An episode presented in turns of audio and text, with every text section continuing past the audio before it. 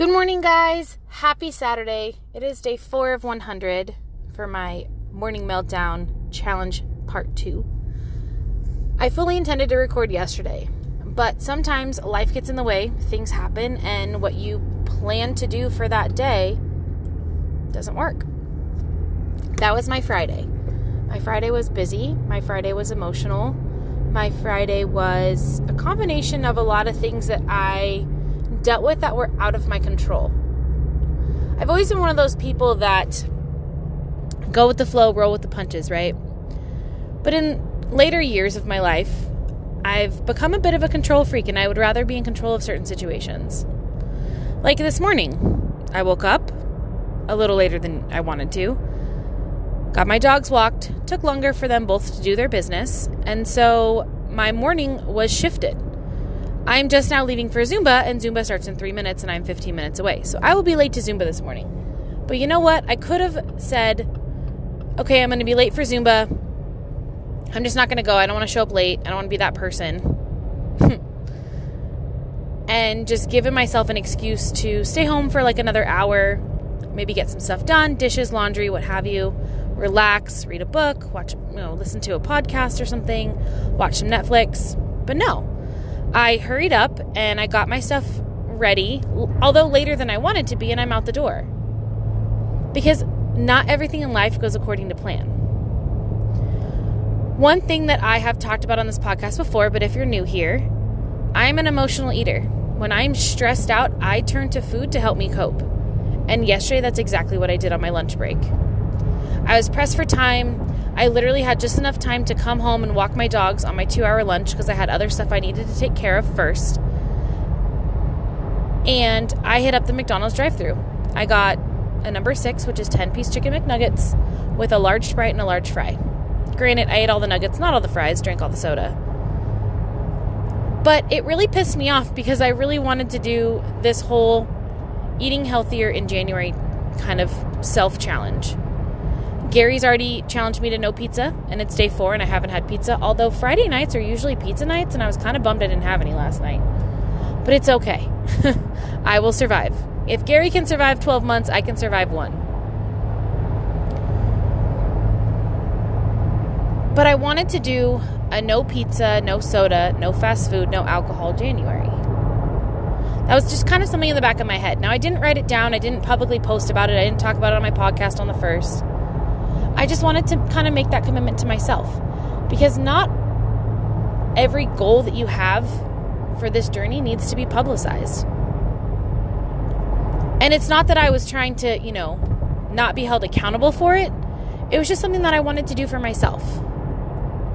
And yesterday, on the third day of January, two of those went out the window soda and fast food. But you know what? I'm okay. I'm going to survive. I'm going to go to Zumba today. I have work. And then I will come home and do day four of Morning Meltdown 100, which is Total Body Badass, which is one of my absolute favorite workouts of this program. It is probably one of the hardest of the 10, but it's one of my favorite. And you know, I'm still on this journey. One bad meal or one bad day, hell, even one bad week of eating does not throw off the progress I've made. I am in year three of this restart. Year three. Down 56 pounds since my restart. Down over, oh God, mathing is hard for me sometimes. Down over 70 for my heaviest weight. And you know what? That is something to celebrate. That is something to be proud of. Do I have more weight to lose? Yeah. Will it eventually come off? Yep. And if you don't believe me, head on over to the Daryl Perry podcast and listen to Mr. Daryl Perry talk about how this process takes time. I made a post yesterday on my Instagram of my weight loss trend in a graph from my restart. It kind of cuts off the very beginning at the top just because the picture wouldn't size right. Thanks, Instagram but it shows, you know, the ups and downs of this journey. And overall, there's a downward trend, but there are times when I gain one to two to even three or four pounds, especially being a woman with hormones and Aunt Flo in town. My weight will go up and down But those are things I've learned to cope with. There are so many people who, you know, say for say they start off January 1st, right? And for the first three weeks of January, they have losses. Maybe they lose six pounds and four pounds and three pounds. And then that week four comes in and they stall. They maybe gain a pound or two, or they don't lose anything. And they give up all hope and they're like, fuck this, this is stupid, I'm not seeing the results that I want. What am I doing? What's the point? Why am I sacrificing, you know, the foods that I want to eat, which I'll get into that a different day. And bust my ass in the gym if I'm not going to see any results. Now, they won't think about the potential 10 plus pounds they've already lost that month. They will look at that week and be like, well, this isn't working. If I gave up every time the scale went up two pounds, I would never get anywhere. I've had the scale go up two pounds from one day to the next based on maybe eating out or having soup and crackers when I'm sick or drinking alcohol. It is okay. That scale does not determine your entire journey. One bad meal is not going to throw off all the hard work I've put in for the last three years. Did I feel like absolute trash after I ate McDonald's? Yeah. Did I think about that when I was shoveling it into my mouth? Nope.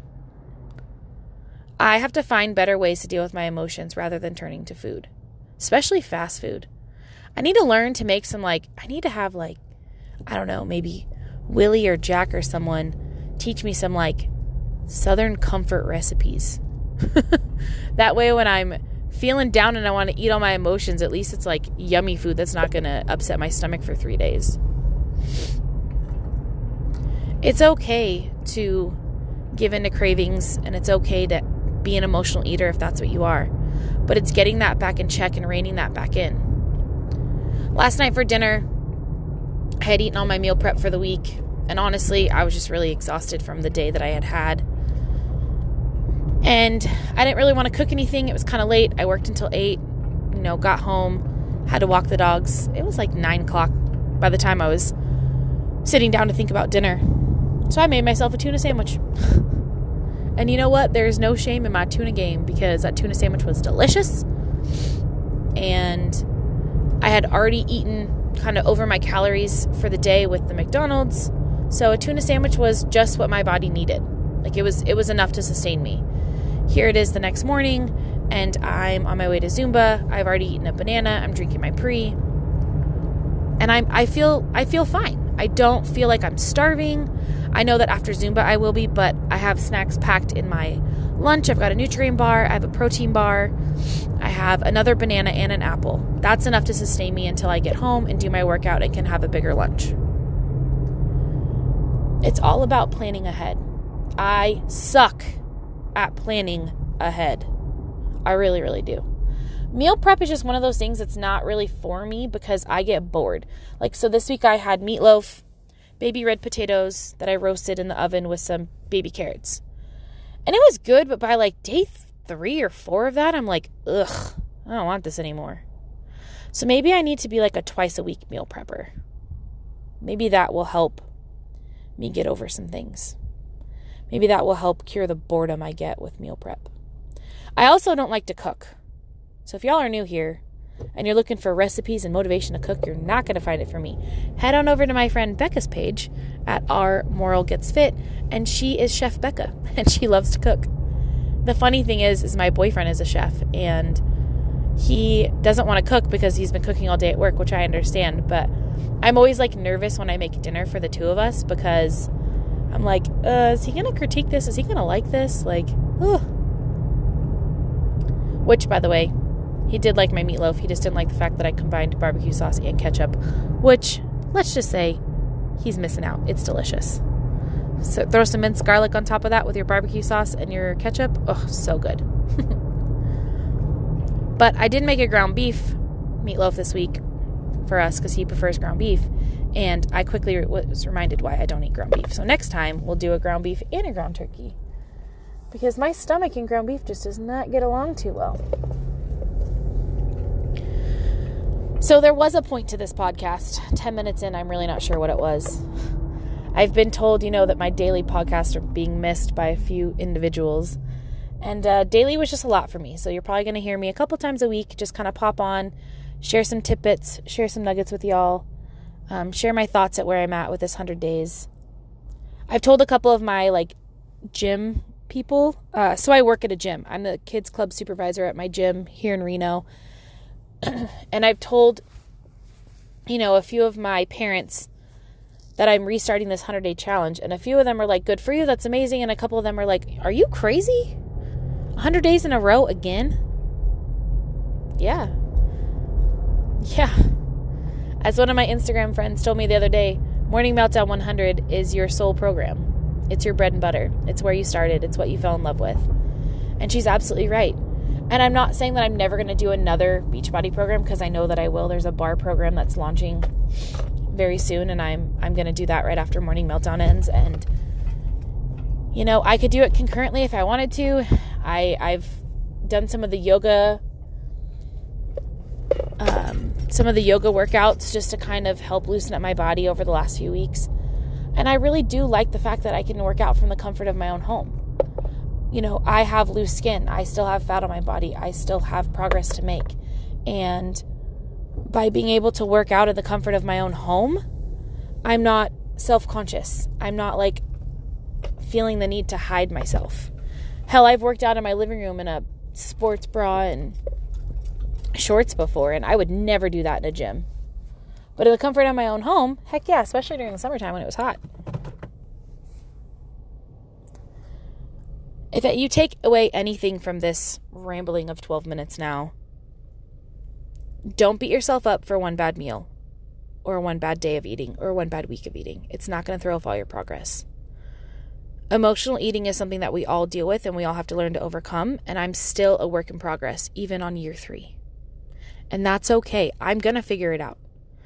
My emotional eating, quote unquote, binges, if you will, for lack of a better term, are not as prevalent as they used to be because I'm trying to not turn to food during those things. I'm actually trying to turn to exercise.